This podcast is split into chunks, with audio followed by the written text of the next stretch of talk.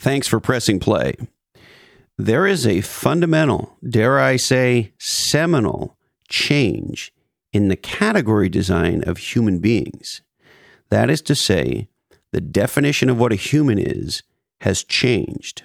You see, if you are over the age of 35, you are the last of a dying breed called native analogs. If you are 35 or younger, you are the first generation of human beings to grow up fully integrated with the machines, in the cloud, with mobile, etc. Native digitals experience life in a digital first way and an analog way second. As a matter of fact, if you listen to native digitals talk, they talk uh, when they refer to going out of the digital world, they use the term the RL or RL for real life because their default position is DL, the digital life. So if you are under the age of 35 years old, you have come of age integrated with the machines. Your smartphone and technology overall is like part of who you are as a person. And as a result, you're digital first and analog second. Most people over 35, that is to say, native analogs, don't get this. And most people overall are not ready for the fact that everything, and when I say everything, I mean everything about the way we live, work, and play is changing, moving from an analog category, an analog paradigm, to a native digital world. This is a special two part series that we're doing on native analogs versus native digitals.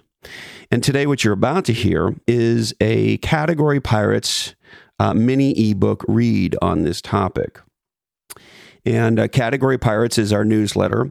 And it's a, also now a series of books on Amazon about category creation and category design. And our goal is to provide you with a different lens on the world, to provide you with thinking about thinking to inform your thinking. And I also want to be clear Category Pirates is a legendary creative endeavor with Eddie Yoon, Nicholas Cole, and myself. So what you're about to hear is me reading the work of all three of us. Now, I'm doing this first here to set the frame, to sort of uh, get us on the same page about how profound this shift in a new kind of human being is. On our next episode, we have a guest named Hannah Grady Williams. And she is a Gen Zer, aka Native Digital, who is a CEO Gen Z advisor slash whisperer. And she's the author of a new book called A Leader's Guide to Unlocking Gen Z Insider Strategies to Empower Your Team. So she's coming up on our next episode. So, why a two part series on this topic? Because we believe around here that this is the most radical change in what it means to be human ever. We are at this inflection point now the shift from analog to digital people. And this shift is and will, at an ever increasing pace, change everything about the way we live, work, and play. And much to our shock, very few people are actually talking about it. So that's what we're going to do. This is Christopher Lochhead, Follow Your Different. Podcast Magazine says we are, quote, the best business podcast. And there are some podcast reviewers who call us overrated, not worth it, and offensive. Whatever you call us, I sure am stoked you're here. My friends at Malibu Mylk are the world's first organic whole plant flax milk. And uh, you probably know flax is a superfood. And Malibu mylk, I love it so much. Uh, I actually drink it every day. So check out Malibu Mylk with a Y. Dot com. It's great on smoothies. It's great with coffee. Uh, I have it in cereal all the time. Malibu Mylk with a Y. Dot com. And when you check out, type in discount code different 15. That's different 15, and you'll get a 15% discount. My friends at Socrates.ai uh, are doing a very innovative thing in changing to a native digital workplace. Imagine being able to talk or text your own company and get an answer back instantaneously on any kind of an internal HR type question. Socrates.ai, because employee experience matters, especially in the digital world. And my friends at Atrenet, A-T-R-E dot N-E-T, have been building legendary B2B websites in Silicon Valley for over 20 years. Check out atre.net today. And if you're looking at um, putting out a new website, they have a rapid relaunch program. So check it out at atre.net on the internet. now, hey ho, let's go.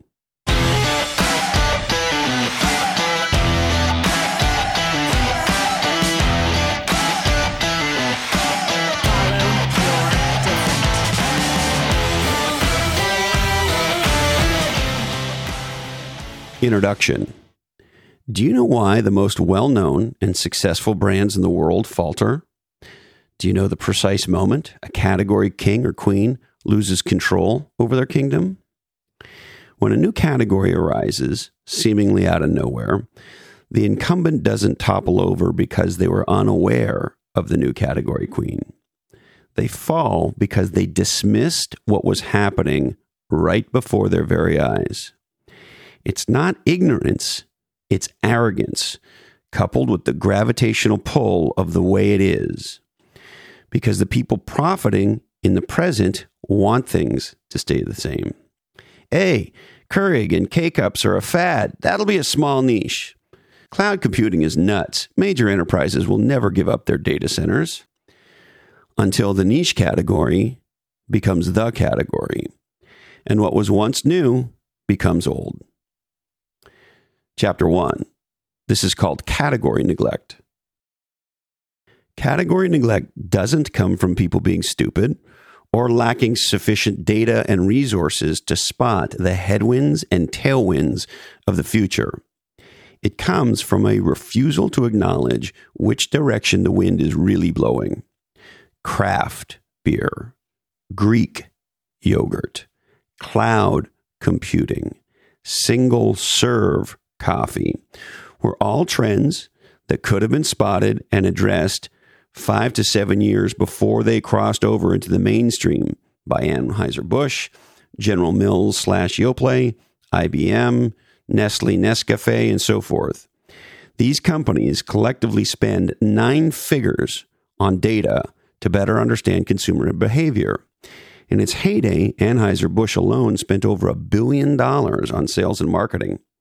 And back when P&G owned Folgers, an up and coming executive went to his boss and told him about an interesting new coffee company out of Seattle called Starbucks. He suggested they look at acquiring them, but was told, son, we're not in the food service business. We build the most powerful consumer brands. We are the best marketers in the world. We got nothing to worry about. When this happens, incumbents and their employees and investors stand to lose billions in market capitalization. All because they chose contempt over curiosity, the way it is over the way it could be. The cautionary tale of timeshare. Pirate Christopher remembers a story he was told about a timesharing company selling computer time and software packages for users called Timeshare. They were having an executive team strategy meeting. The company was based in Cupertino, California, and a debate ensued about the newly emerging personal computer category. And like most incumbents, drunk on the company's current day profits, the executives in the room dismissed it. They unanimously agreed personal computing was nothing to worry about. Simultaneously, through the windows of this exact meeting room where this discussion was happening, you could see the cranes across the street building Apple's new headquarters. Timeshare's leadership could not see the future being built, even though it was happening right in front of them. You can't make this stuff up. Netflix co founders Marc Randolph and Reed Hastings famously experienced a similar moment when meeting with Blockbuster CEO John Antioco in September 2000. Randolph and Hastings went into the meeting with a proposition for the two companies to join forces and ended up with a proposition for Blockbuster to acquire Netflix for $50 million. To which Antioco, struggling not to laugh, said, the dot com hysteria is completely overblown. He didn't just dismiss Netflix's point of view of the world, he was borderline insulted by it. Course, everybody knows how the Blockbuster versus Netflix case ended. In 2004, Blockbuster had 9,000 stores globally and was earning 5.9 billion in revenue. By 2005, the company had lost 75% of its market value. And in 2010, Blockbuster filed for bankruptcy. Game over. This happens because the gravitational pull is too strong. A company gets used to earning hundreds of millions or billions of dollars per year and thinks it can do no wrong. The gravitational pull of building a great business takes over and prevents these well intentioned executives and entrepreneurs from objectively observing the future taking place and capitalizing as a result. They forget what originally made them successful was their ability to change the way it was to the way it is. And that if they aren't careful, someone else can come along and change the way it is now. The company becomes deeply invested in the present, and anything that threatens the way it is now is dismissed. The problem with contempt in business is that it's emotional, it's not objective. When you have contempt, the data can scream in your face that a niche category is growing fast and you won't be able to hear it. You've enrolled yourself in the best brand will always win cult. Or worse, the best product will always win cult and become myopic. But contempt is also multidimensional and manifests in ways beyond just contempt for competitors. It's often contempt for customers, like when a company cuts costs by lowering quality, assuming their customers are too dumb to notice, or jam them into punitive contracts that trap them into buying. It's contempt for their suppliers, forcing ever worsening payment terms on vendors. It is a sad statement when companies invest more in their procurement departments than in their product and category innovation. Your actions say, I know better than you, until all of a sudden you're done. Contempt weighs you down and makes it difficult to steer your ship when your life depends on it. The gravity of today's category revenue can pull your eyelids shut to the possibility of a different future. Chapter 2 Native Analogs versus Native Digitals. Typically, the last company to adopt a new category paradigm is the number one company in the old category. Whenever a category king or queen begins to neglect their category, aka dismiss the niche category growing quickly before their eyes, this leaves them vulnerable to what we like to call category violence, the relentless exploitation of the incumbent's voluntary immobility. Let me say that again. Category violence is the relentless exploitation of the incumbent's voluntary immobility. One of the most profound shifts happening in the world today is rooted in an ever escalating debate between generations, young and old. It is a shift happening in plain sight. And just like the timeshare executives staring out the window at Apple's cranes building the headquarters of the company that would ultimately put them out of business, most people over 35 years old cannot see this shift happening. Instead, they say to themselves, hey, we got nothing to worry about. Well, as category pirates, we feel it is our obligation to sound the alarm when we see rocky shores ahead. Some of us are facing a once in a generation set of headwinds that could not just stymie growth, but sink our entire ship. And if those of us over the age of 35 aren't careful, this divide could result in one of the greatest instances of category neglect and category violence we've ever witnessed in human history. However, those who see this mega shift and act on it, on the other hand, will sail into the sunset a lot happier pirates, make more money, and make a way bigger difference in the world. Now, come up on deck, pull up a chair, let's have a beverage. We have rum, dark rum, rum rum, and more rum, and we got whiskey and tequila too. All right. There are two types of people on planet Earth today. The first are native analogs. These are baby boomers and Gen Xers born anywhere from the 1940s all the way up to the early 80s. Today, they range between the ages of 40 to 75 and up and make up approximately 136.8 million Americans. 136.8. The second are native digitals. These are millennials and Gen Zers born between the early 1980s to as recently as the 2010s. These demographics are around 35 years of age on the high end today, down to as young as about six years old, and make up, you ready for this? Approximately 140.1 million Americans. So there are more native digitals in the United States of America now than there are native analogs. The difference? Native analogs grew up in a time where technology was an addition, or better yet, a distraction from their quote unquote real lives. Native digitals grow up in a time where their real lives were a distraction from their digital lives. This is a profound shift, and no one seems to be talking about it. Even more stunning, some of the largest native digital brands on the planet are run by native analogs who don't get it either. Which is more real, the sunset or the picture of the sunset? Recently, Pirate Christopher, a native analog, took a few family members, other native analogs, and their kids, native digitals, down to the beach in Santa Cruz, California. Arr, let's watch a sunset, he said. While on the beach, he and the other native analogs did what they have always done felt the sand between their toes, enjoyed a beverage or two, had an analog to analog conversation, watched the blue sky turn orange. What are the native digitals doing? They did no such thing. They stared at their phones, only looking up long enough to snag a picture of the sky before spending the rest of the evening tweeting, Instagramming, WhatsApping, TikToking, and all of the above the picture of the sunset to all of their native digital friends. So, which reality is more real, the sunset or the picture of the sunset?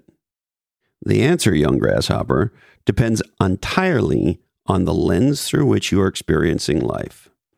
If you are a native analog and technology was introduced in an addition to your reality, you see the sunset as your primary reality and the picture of the sunset as your virtual reality. But if you're a native digital and your reality has always been intertwined with technology, then you see the digital experience of your reality as your primary reality and everything else as complementary to it. If you're over the age of 35, the above probably sounds like an excerpt out of The Hitchhiker's Guide to the Galaxy. And if you're under the age of 35, the above probably makes complete sense, and you're wondering when we're going to stop stating the obvious and get on with it. The paradigm shift, native analog to native digital, is the storm of all storms, the mother of all headwinds, and possibly the mother of all tailwinds if native analogs woke up. Because we are witnessing a new category of humans emerge for the first time in a long time a digital first generation. However, both native analogs and native digitals are having a hard time understanding how to take advantage of this unique moment in history. Why? Because most baby boomers and Gen Xers have at least a little contempt for millennials and Gen Zers. What, not enough avocado toast for you? And most millennials and Gen Zers have at least a little contempt for baby boomers and Gen Xers. Okay, boomer. Most companies today, including the world's largest digital companies, are run by native analogs. Google CEO Sundar Pichai is 49 years old. Apple CEO Tim Cook is 60 years old. Netflix CEO Reed Hastings is 60 years old, and Netflix co CEO and Chief Content Officer Ted Sarandos is 56 years old. Amazon CEO Andy Jassy is 53 years old, and Amazon chairman Jeff Bezos is 57 years old. Even Facebook CEO Mark Zuckerberg is just this side of native analog. He's 37 years old. Post pandemic, native analog CEOs have made it very clear that from their perspective, they see no reason why employees shouldn't return back to the office. After all, if you're native analog, your physical reality is your primary reality.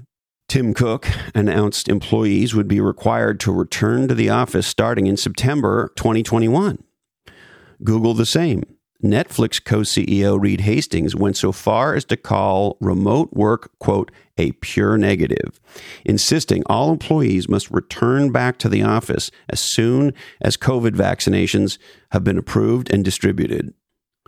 You can hear contempt in his voice.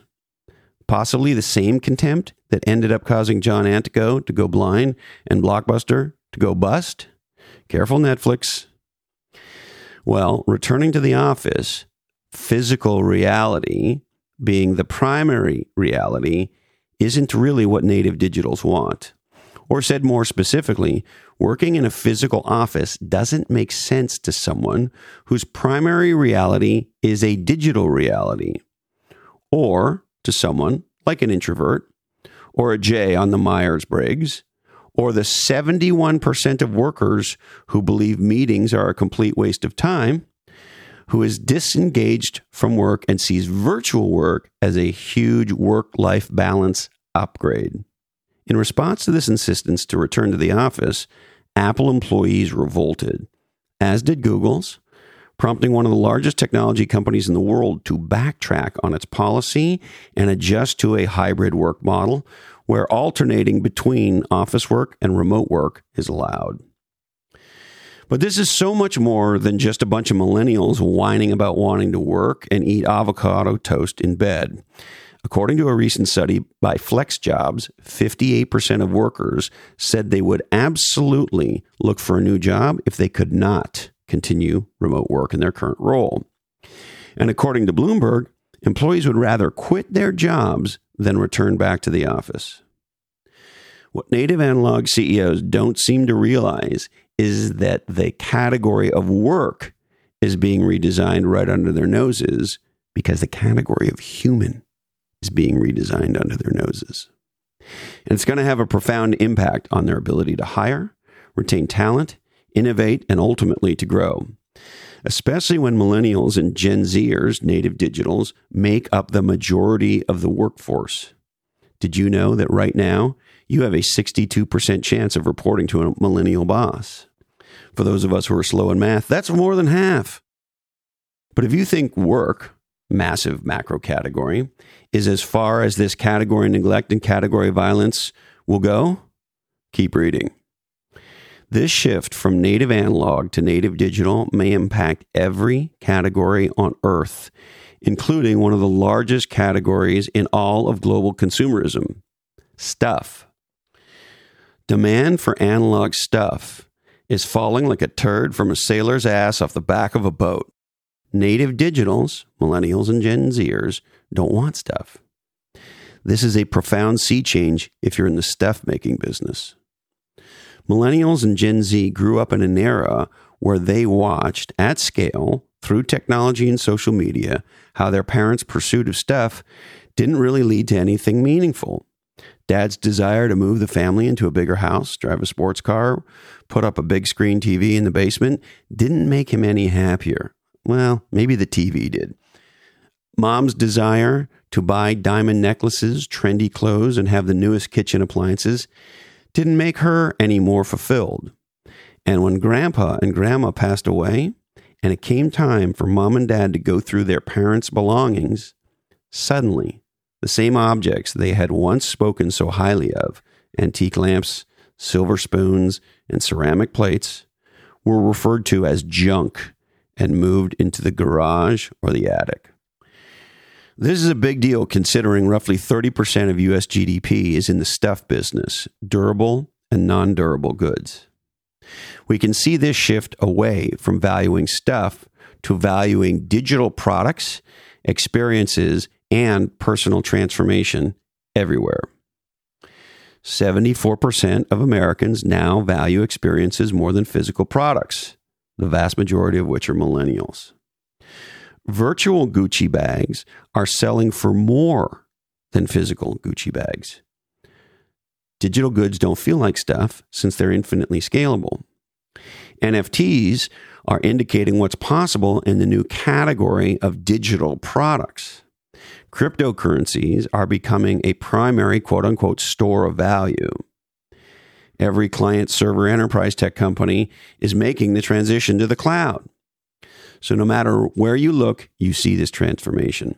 For context, 70% of millennials aren't in a financial position to buy a house, even if they wanted to, which means they have nowhere to put their stuff.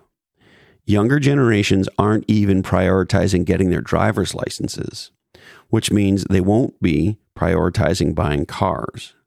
And millennials would rather travel and have autonomy over their schedule than land a high paying job.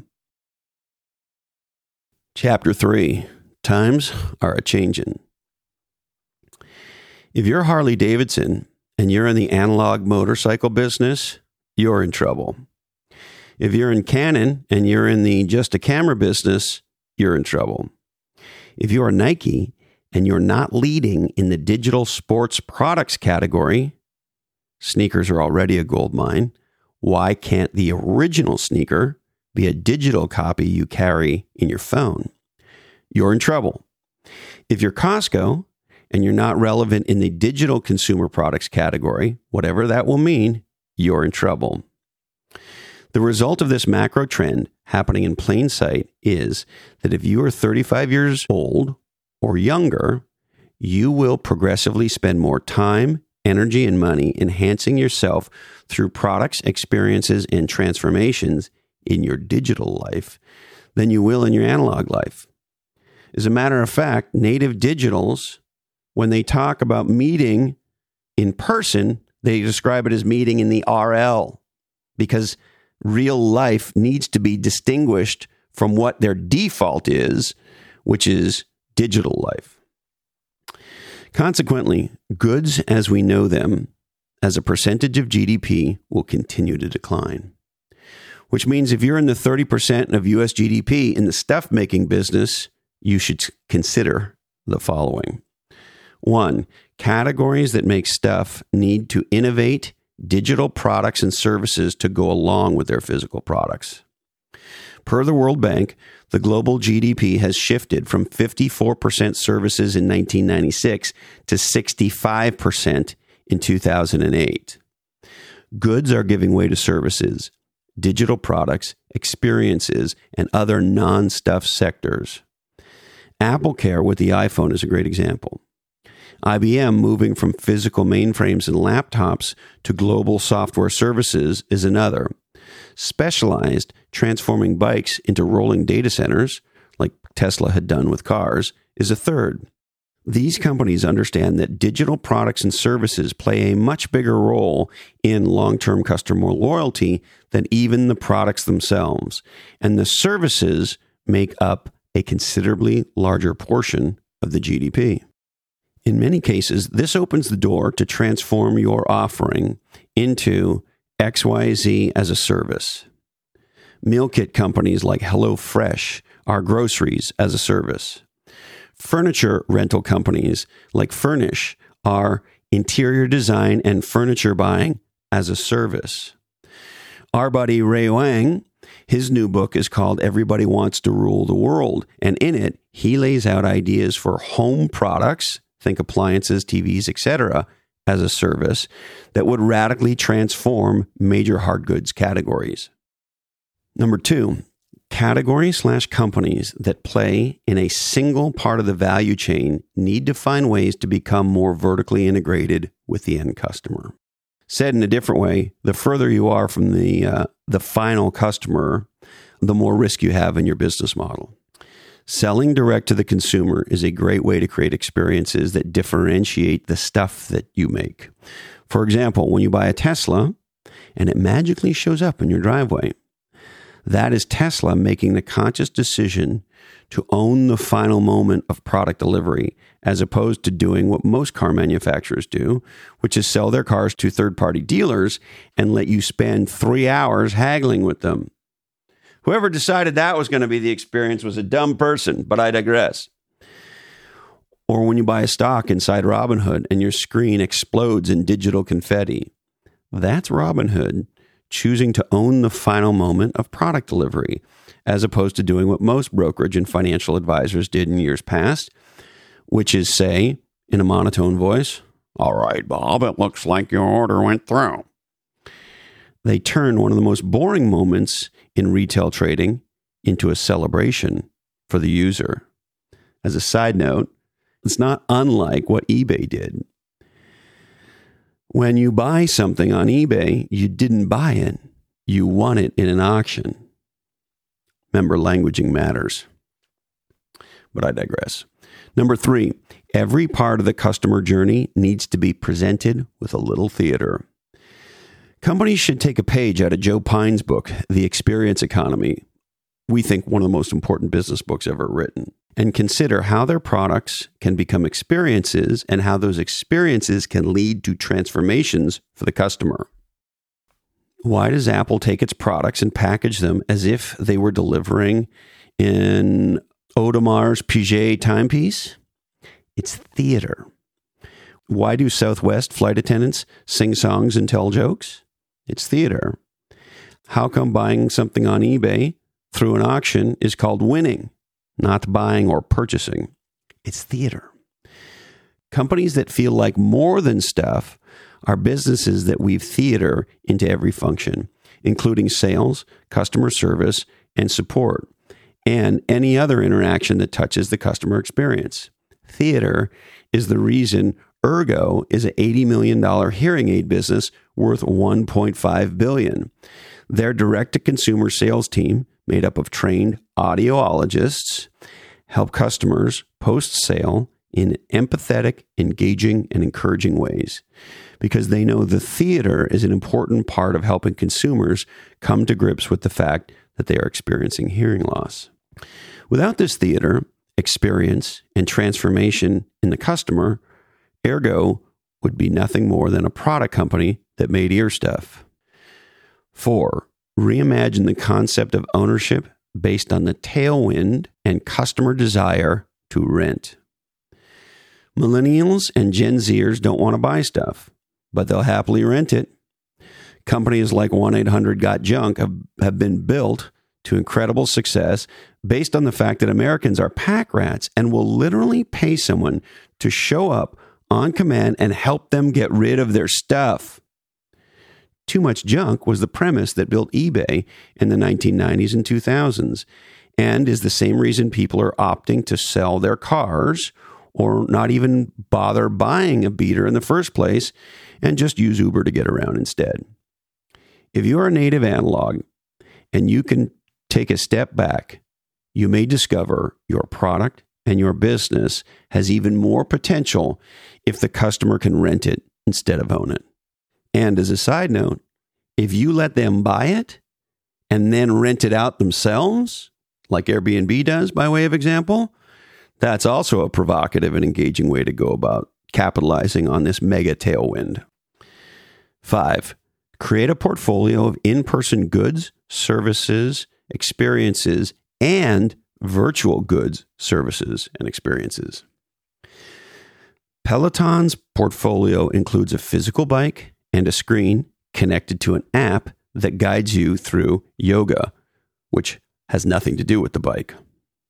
So, is Peloton an analog or a digital company? The answer is yes. Lululemon's acquisition of Mirror is another great example of a portfolio made of goods, clothing, in person services and experiences, retail stores, and virtual digital services, Mirror. Tesla has done this as well with goods, cars, in person services, retail stores, contactless delivery, and virtual slash digital experiences, gaming, and premium connectivity. Domino's is a lesser known example as they've invested heavily in technology to build their portfolio of goods, pizza, in person services and experiences, delivery, and virtual slash digital experiences, an app that shows you the progress of the pizza being made, leaving the store, and where it is on the map en route. Doesn't make you want some pizza right now? Pizza is underrated as far as I'm concerned, but I digress. All of this explains why a company like Amazon is investing so heavily in content, recently acquiring MGM for 8.45 billion. It's those virtual digital experiences that keep consumers sticky to Prime. Questioning the place where digital and analog could meet in the context of your category is a smart place to park your brain for a while. Let me say that again. Questioning the place where digital and analog could meet in the context of your category is a smart place to park your brain for a while. The big takeaway here is that the economics of digital goods are much greater than physical goods. That's because digital businesses have increasing returns business models. The big aha here is in the analog world, costs are pegged to sales. If Starbucks wants to grow, they need to build more stores, physical buildings. Whereas the cost for eBay to serve 10 customers or 10,000 customers is incremental. That's what makes digital businesses increasing returns businesses. CFOs take note. Digital slash virtual goods tend to have much higher LTV lifetime value because they last forever. A piece of content like Friends can be enjoyed by multiple generations. Peloton's tracker of how many total rides you've done is a badge of honor that grows with value over time and makes you want to keep going so you don't lose your streak. Perhaps the greatest example of this is the innovation of the frequent flyer program. Airlines are an in person service experience. During the pandemic, United, Delta, and American all took out debt backed by their frequent flyer programs. And the banks valued the frequent flyer programs almost more than the respective airline businesses. Wrap your brain around that for a second. Why? Because these programs are fundamentally more profitable and require far few assets to run. In fact, frequent flyer miles might be one of the earliest digital slash virtual experiences, services, and currencies to be created. One last story before we let you go. Let's play out the future where digital goods, services, and experiences become the dominant reality. Chapter 4 De Beers and the Wedding Ring. In 1994, diamond manufacturing company De Beers deployed one of the most successful category designs and culture shifting advertising campaigns of all time with the tagline, A Diamond is Forever. This campaign eventually evolved into commercials in the late 70s, where De Beers quite literally defines how much a man, in the old days, should spend on an engagement ring for their significant other. How else could two months' salary last forever? A diamond is forever. To this day, ask a friend how much you should spend on a ring. And they'll say, well, the standard is two months' salary. A more legendary job of category value creation the world has never seen, matey. Arr. Prior to this campaign in the 1930s, what most people don't know is diamond rings were not the norm or anywhere near as expected as they are today.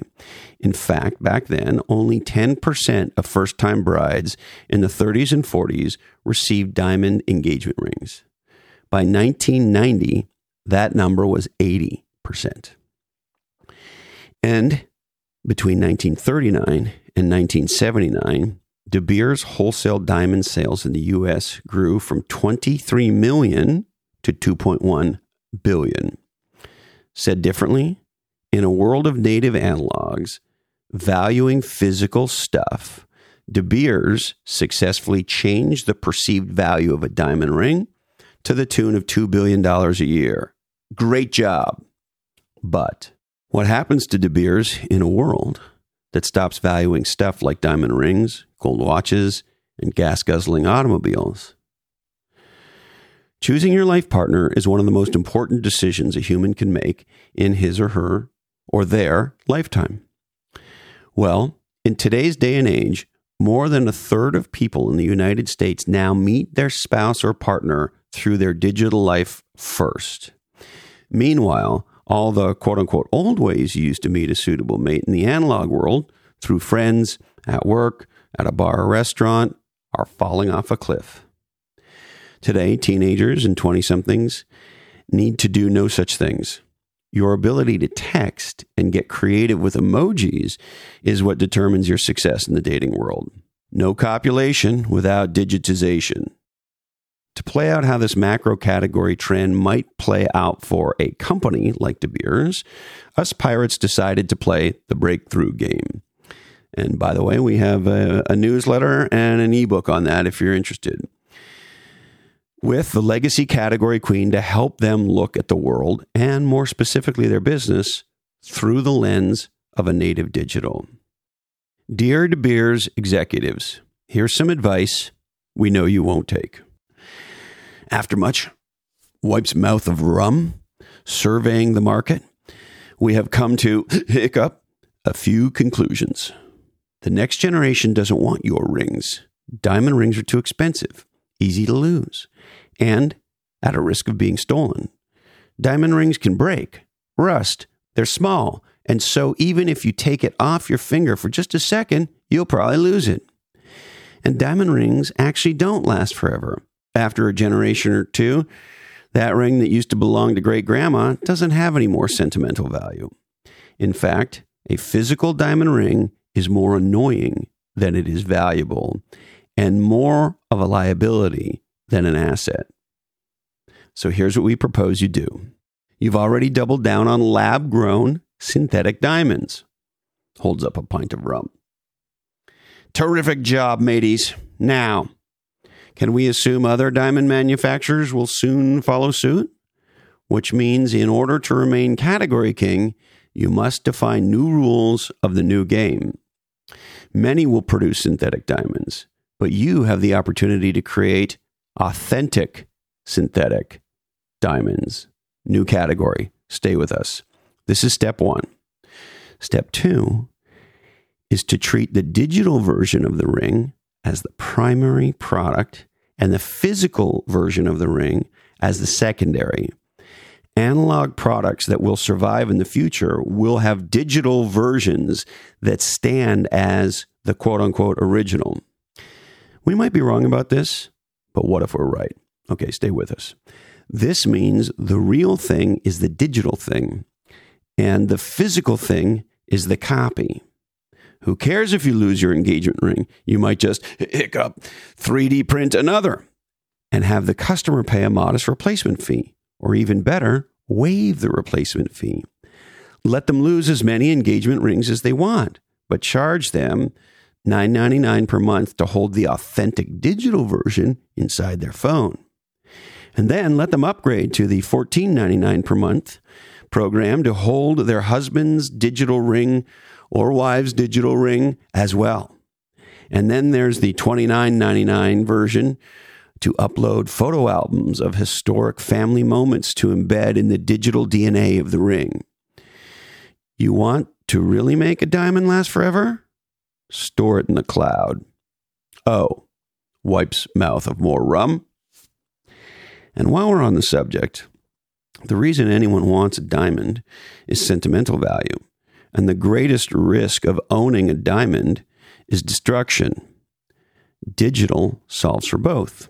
Through this lens, an engagement ring is not an engagement ring, it's a time capsule. It's your entire relationship, moments, experiences, transformations in the form of photos and videos and sound clips and GPS tracking of your travels around the world saved inside your phone. After all, getting married is one of the most transformative experiences available to humans. You have the ability to represent that transformation digitally.